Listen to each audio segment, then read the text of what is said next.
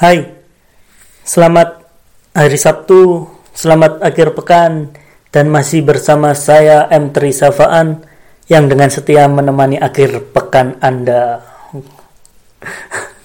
Gimana pembukanya? Sudah komunikatif belum?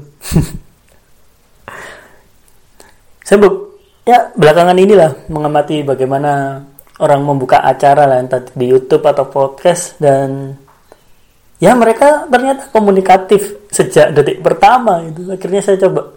Iya ya. Dan saya sendiri sebenarnya sudah mulai dari beberapa episode ke belakang pengen mencoba lah sesuatu yang oke okay, pembukanya harus menarik nih. Tapi bagaimana caranya juga? Saya masih coba-coba gitu. Dan nggak tahu sih yang ini tadi bagus gak sih? Ya nggak tahu lah terus juga ya sebenarnya saya sekarang ya belakangan ini lah ada banyak kesibukan juga.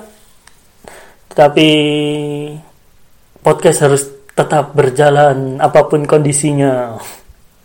Ini sudah episode ke-10 dan ya bagi saya lumayan juga lah. Kalau mungkin dari awal kan saya tulis di judul hashtag tagar 0102 dan pada akhirnya untuk pertama kalinya sekarang sudah mencapai dua digit. Episode ke-10 ya untuk seseorang yang sedang berusaha berkarya di dunia kesenian memang konsistensi menjadi hal yang susah dan saya rasa 10 minggu membuat hal seperti ini pernah dalam kondisi yang sakit lah atau apalah. Dan itu apa so must go on. Wah, kalau bahasa Inggrisnya gitu, kalau bahasa Indonesia apa ya? Ya, pertunjukan harus terus pertunjukan harus terus berlanjut. Oke, dan mungkin itu saja saya ngocehnya di awal. Eh, nggak di awal juga sih, sebenarnya saya untuk episode ke-10 ini pengen ngoceh-ngoceh aja sih sampai, sampai akhir. Ya, hal-hal yang mungkin ada di kepala saya akan saya utarakan entah itu yang mungkin ada hubungannya dengan bahasa sastra ataupun ya hal-hal yang sifatnya umum yang ya mungkin bisa menambah wawasan lah. Yang pertama yang pertama saya ngoceh tentang kejadian-kejadian yang saya alami aja lah belakangan, belakangan ini. Yang pertama kejadian yang unik yang menimpa saya adalah saya dikeluarkan dari kelas saat kuliah. ya unik karena gini sih kejadiannya. Ada dosen, dia jarang masuk kuliah. Dia ngajar mata kuliah yang cukup penting. Endingnya suruh buat proposal skripsi. Karena beliaunya jarang masuk, akhirnya anak-anak sendiri sebenarnya dalam mengerjakan cukup kesulitan. Dan beliaunya tidak pernah masuk tapi sering ngasih tugas gitu. Tugas ini ini. Kerjakan sampai kemudian kemarin itu kerjakan sampai bab 2 gitu. Suatu ketika dosennya itu datang. Suatu ketika setelah sekian lama tidak datang akhirnya datang dan menanyakan bagaimana tugasnya? Apakah bab 2 sudah selesai ya tentunya nadanya nggak seperti ini tadi. Ya apakah bab dua sudah selesai? Tugas yang kemarin sudah selesai kemudian anak-anak semua bilang sudah gitu. Dan ya beberapa dialog lanjutan kemudian dosen itu ragu gitu, lama kelamaan apakah memang anak-anak sudah selesai atau belum? Karena anak yang ditugasi untuk menyetorkan tugas itu tidak menyetor ke emailnya beliau jadi ya itulah hal yang membuat akhirnya beliau ragu dan tanya ulang. Beneran sudah selesai? Kemudian anak bilang sudah dan saya bilang belum. Kemudian beliaunya tanya lagi, loh ini yang benar sudah selesai atau belum? Kemudian ibunya nanya, yang belum selesai siapa? Dan dengan PD-nya saya mengacungkan tangan dan di situ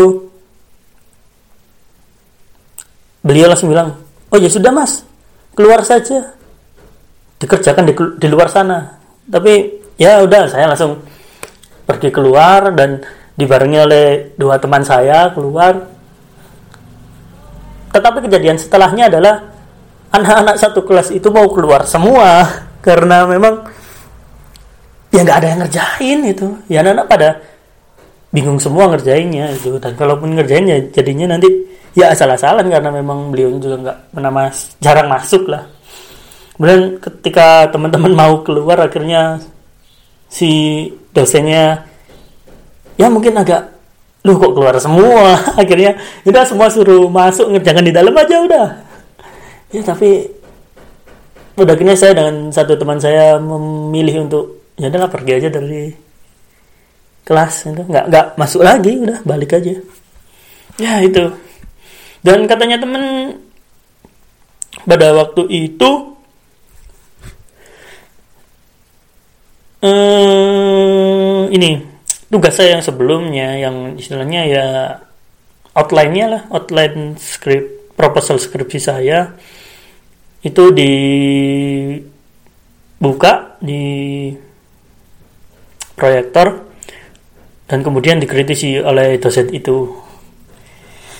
Dan pada waktu itu memang saya meneliti tentang novel dan itu memang novel lama.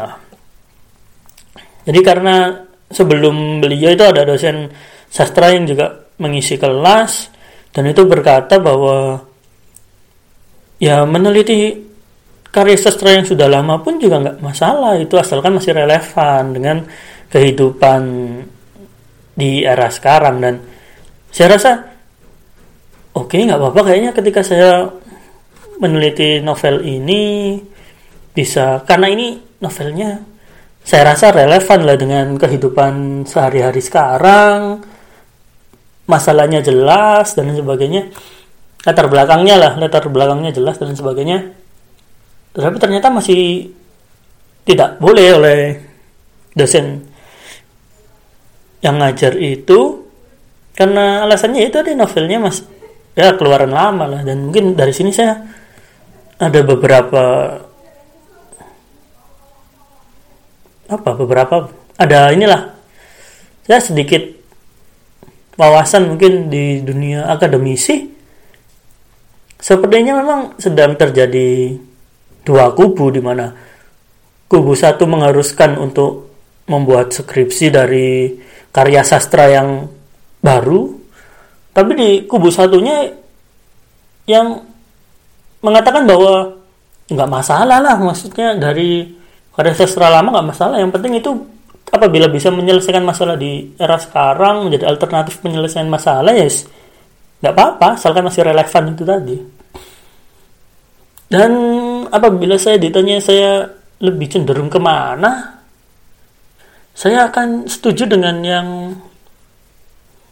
ini yang menilai bahwa ya karya sastra lama pun juga masih nggak masalah ketika di ulas lagi, dianalisis lagi karena justru hal itu yang menunjukkan apakah karya sastra ini merupakan karya sastra yang kanon atau yang populer apakah karya sastra ini karya sastra yang serius atau yang populer? Jadi mungkin teman-teman buat yang nggak tahu kan di dunia sastra sendiri ada yang namanya sastra kanon dan sastra populer. Sastra kanon itu sastra yang dalam ini sastra yang secara ringkasnya sastra yang tidak lekang oleh waktu. Sastra yang tidak lekang oleh zaman. Jadi Karya sastra itu karena memiliki nilai yang sangat tinggi, nilai-nilai baik yang sangat tinggi, nilai-nilai universal yang sangat tinggi, akhirnya di situ karya ini walaupun sudah berganti era, itu tetap masih banyak peminatnya. Ya ambil saja contoh puisinya Hairil Anwar lah. Puisinya Hairil Anwar itu sampai sekarang pun masih diajarkan itu di sekolah-sekolah atau juga mungkin puisinya seperti Joko Damono hujan bulan Juni itu juga. Ya sangat populer masih hingga sekarang. Walaupun itu sudah ditulis beberapa tahun ke belakang itu. Dan oh iya sebenarnya waktu kemarin pengen tuh sama anak-anak ayo kalau misalkan kan kemarin bulan Juni kalau misalkan nanti bulan Juni ini hujan ayo kita langsung mengulas. Ini bukunya seperti Joko Damonya uh, mengulas hujan bulan Juni. Ya entah itu yang kumpulan puisinya ataupun yang ini novelnya. Pokoknya mengulas tentang hujan bulan Juni. Tapi karena di kota Malang dan terutama di daerah tempat tinggal saya itu tidak hujan selama bulan Juni kemarin ya akhirnya saya tidak jadi mengulas ya mungkin Juni kemarin ada sih sebenarnya. Cuma rintik-rintik kecil aja lah. Cuman baru kerasa hujan ya waktu Juli ini. Beberapa hari ke belakang hampir tiap hari hujan. Ya ya tadi balik lagi ya ke sastra kanon. Contohnya kalau di puisi lah ada Hairil Anwar ada Sapardi. Kalau di novel itu mungkin ada nama-nama seperti Pram, Pramudiana Tur yang kemarin trailer dari novel terbaiknya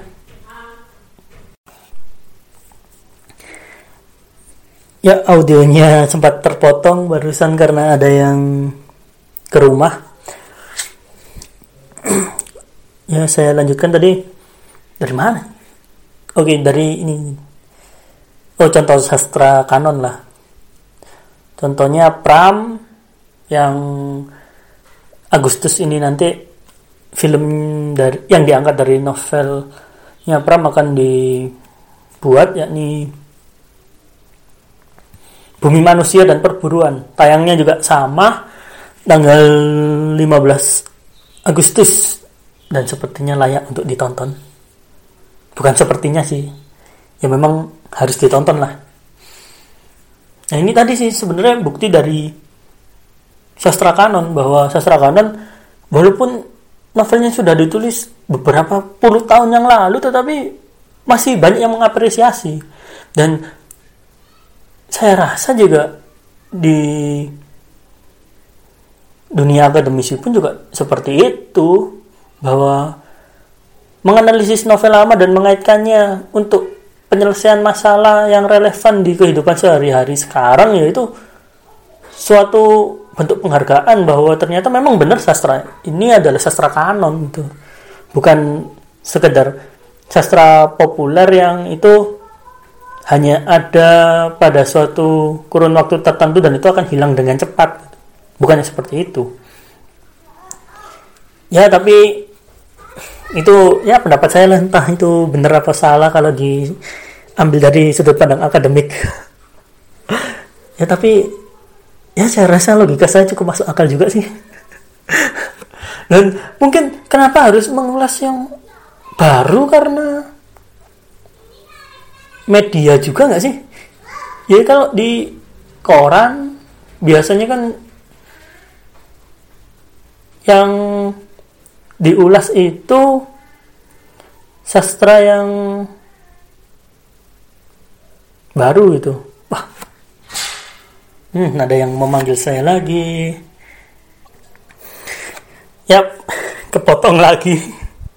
Kalau yang pertama tadi karena ini kakak saya pulang ke rumah dan dia nggak bawa kunci akhirnya tadi teriak-teriak. Yang kedua tadi yang barusan itu ada saudara pulang dari Jakarta dia kerjanya di Nestle balik kemudian bawa beberapa produk Nestle untuk diberikan ke tetangga-tetangga. Ya tadi kepotongnya gara-gara itu yang kedua. Dan sepertinya saya sudah kebingungan ya dari mana tadi? Sampai mana tadi? Ya mungkin itu saja ya untuk yang pembahasan di pertama poin pertama ya. Aduh kepotong. Ya itu saja. Ini saya rasa juga poinnya sudah tersampaikan kok yang tadi. Dan mungkin untuk membahas sastra populer sastra populer dan sastra kanon atau sastra populer dengan sastra serius akan ada di ya episode selanjutnya lah entah episode keberapa hmm, kemudian lanjut ke pembahasan kedua. Ini tentang ya sama kejadian saya kemarin dua hari lalu sih. Itu mata kuliah problematik bahasa Indonesia dan di situ saya merasa bahwa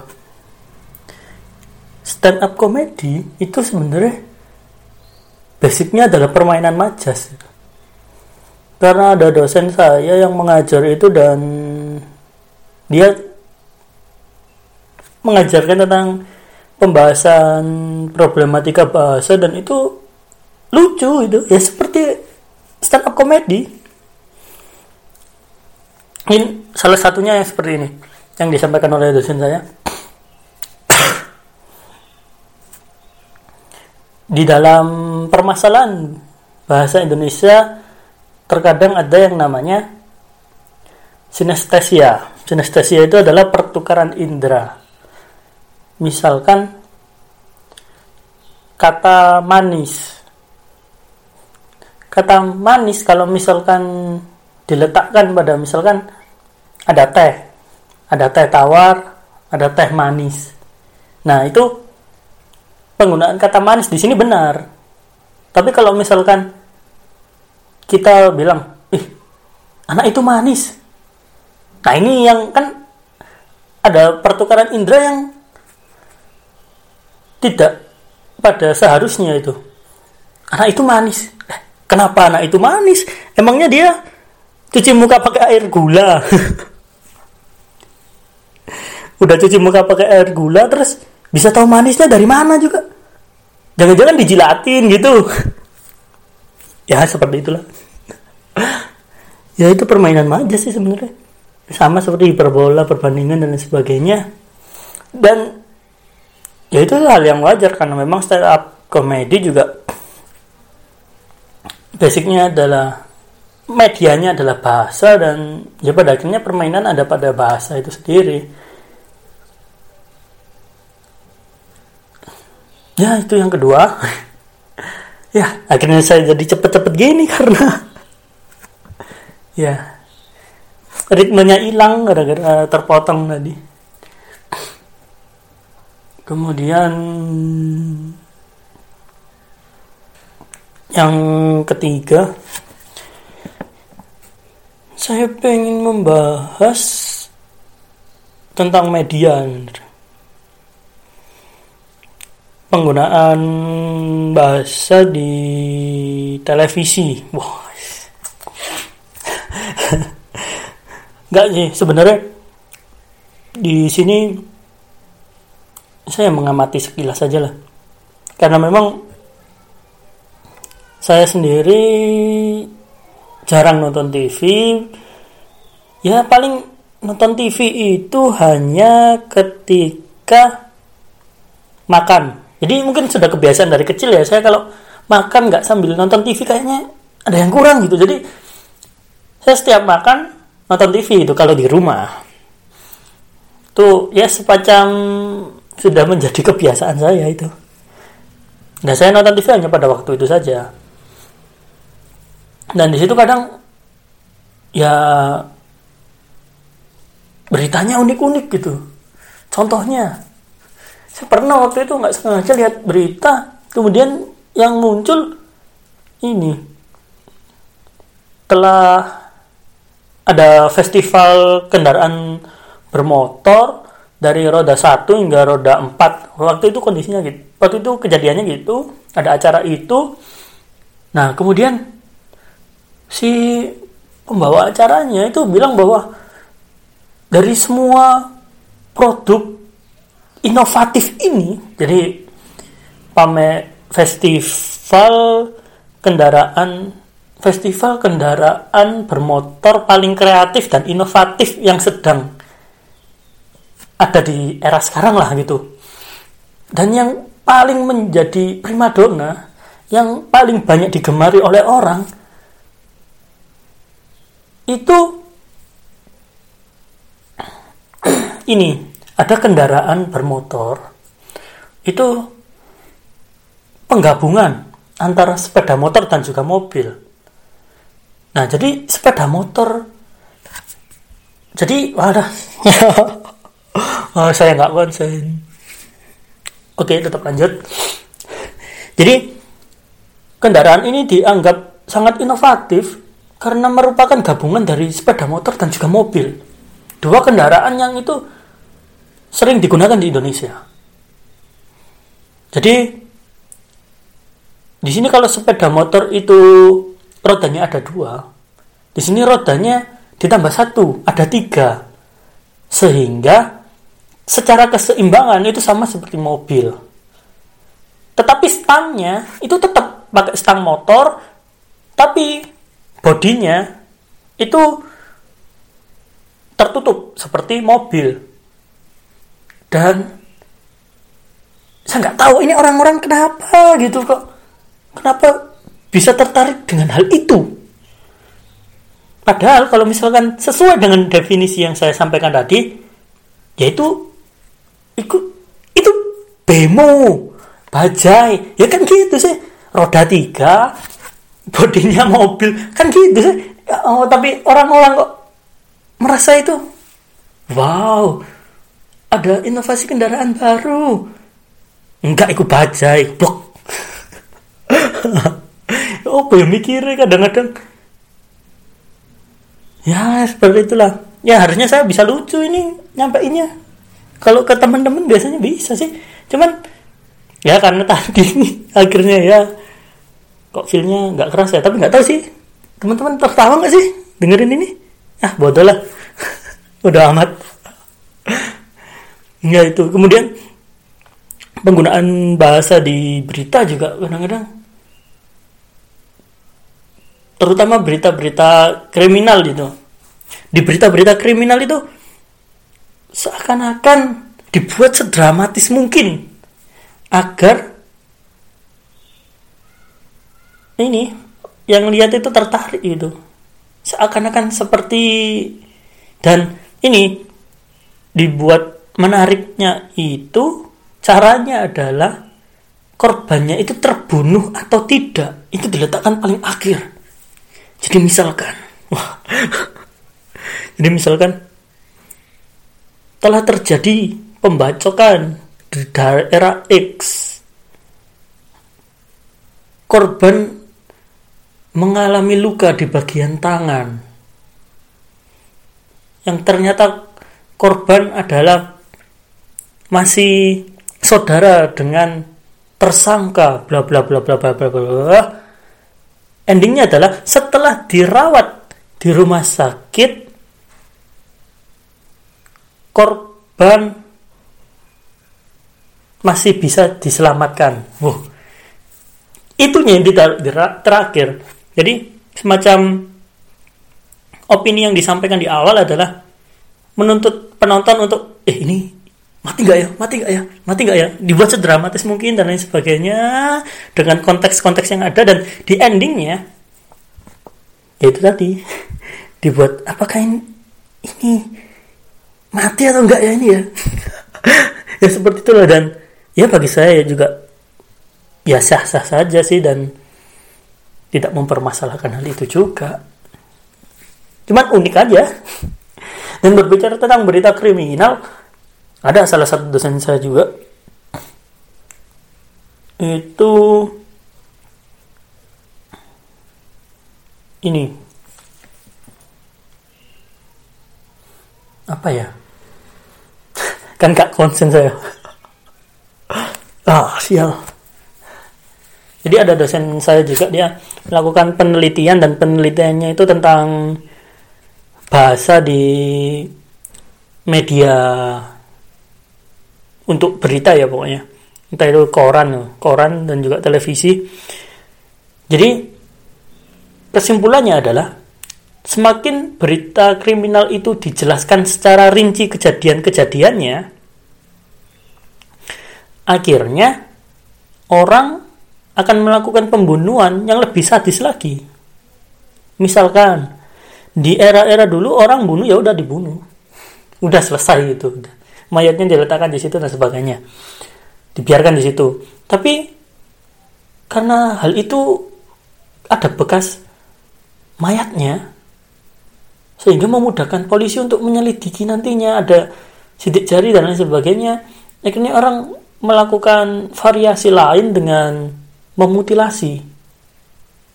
Dimutilasi kemudian ditaruh di tempat-tempat yang tersembunyi perbagian-bagiannya sehingga diharapkan polisi tidak bisa menangkap seperti itu. Kemudian setelah hal itu dijelaskan di media secara rigid, secara rinci dan lain sebagainya, seorang yang punya niatan membunuh dengan melihat hal itu akhirnya dia berpikir, oh bagaimana caranya supaya saya bisa membunuh dan itu tidak ketahuan. Oke, okay, dan akhirnya bisa jadi mayatnya itu dimakan. Jadi bukan sekedar dimutilasi tapi juga dimakan. Nah, ini dia. Dan kalau hal-hal seperti ini masih terus disampaikan dengan detail di media, ya tidak mau menutup kemungkinan bahwa pembunuhan yang semakin ekstrim itu akan terus terjadi gitu loh dan ya beberapa waktu lalu ada pembunuhan dengan sianida dan itu pelakunya masih tetap bisa tertangkap gitu Padahal dia sudah mencoba bagaimana menghalang-halangi CCTV dan lain sebagainya, tapi masih tetap ketangkap gitu, masih tetap ketahuan. Nah, dan itu ditayangkan di beberapa televisi sidangnya bagaimana istilahnya pengungkapan pengungkap pengungkapannya dan akhirnya kan yang ditakutkan adalah ya ini nanti bakalan ada pembunuhan-pembunuhan seperti ini lagi gitu. Bukan seperti ini, tapi pembunuhan yang melupakan variasi dari yang tadi. Jadi bagaimana sebenarnya hal itu membuat orang untuk berpikir lebih jeli lagi, membuat siasat yang lebih jitu lagi supaya bagaimana membunuh dengan tidak ketahuan. Ya, seperti itulah. Ya ya mungkin tiga itu saja sudah cukup mungkin. Sebenarnya saya tadi niatnya mau bicara tentang ini juga selain berbicara tentang bahasa di media mainstream juga di media sosial dan juga ingin ngomong ini sih tentang perang ideologi yang sedang terjadi di Indonesia sekarang dan juga perang dagang antara AS dan Tiongkok. Tapi sepertinya kondisi saya juga kurang konsentrasi dan daripada nanti gelambiar ke mana-mana. Ya mungkin itu saja mungkin. Dan mungkin saya tambah sedikit lah yang tentang di media sosial lah bahasa di sana ini cukup unik. Bukan bahasa di media sosial sih sebenarnya, tapi apa yang sedang terjadi di media sosial itu. Sudah pernah saya sampaikan sebelumnya sih, tapi saya ingin tahu responnya teman-teman aja sih. Saya, ya di episode berapa pokoknya ini pernah saya sampaikan, tapi ini saya pengen tahu responnya teman-teman aja sih. Jadi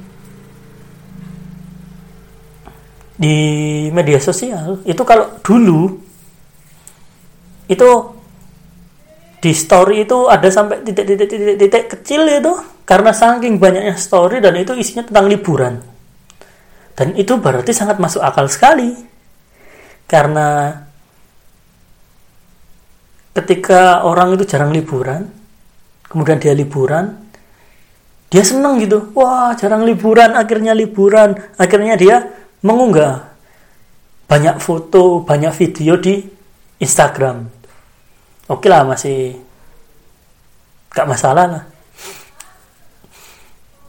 Nah, tetapi yang terjadi belakangan adalah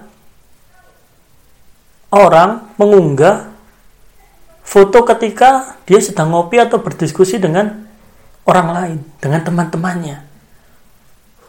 Hal yang unik di mana? Hal yang unik adalah ketika orang yang dulunya itu dia jarang liburan kemudian liburan dia unggah status oke okay, itu. Karena dia jarang liburan. Nah berarti kalau sampai ada orang yang mengunggah dia ngopi di ngopi terus di foto dia beri caption wah alhamdulillah sangat bermanfaat sekali diskusi ini. Lah berarti kan itu menunjukkan kalau dia jarang ngopi jarang diskusi jarang ngobrol sama temen-temennya.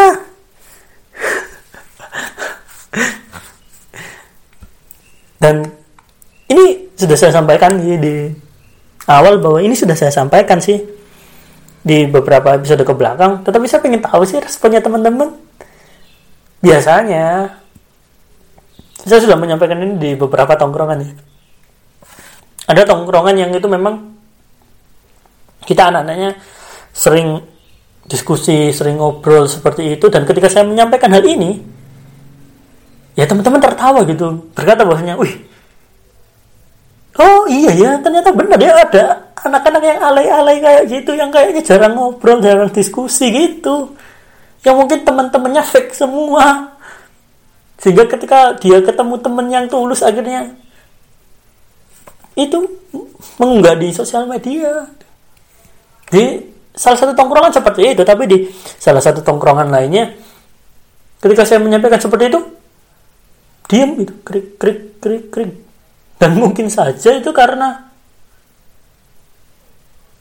ya mereka salah satu daripada orang yang seperti itu yang mengunggah di media sosial. ya itu sajalah. Ya, sebenarnya tadi saya sampaikan itu buat ini aja sih. Tadi belum sampai 30 menit baru berapa 26 ya buat ngisi lah akhirnya yang cerita media sosial itu saya sampaikan lagi. Ya, mungkin itu saja. Semoga bermanfaat. Walaupun agak kacau juga ini tadi. Karena sempat terpotong. Ya udahlah. Selamat mendengarkan di Sabtu mendatang.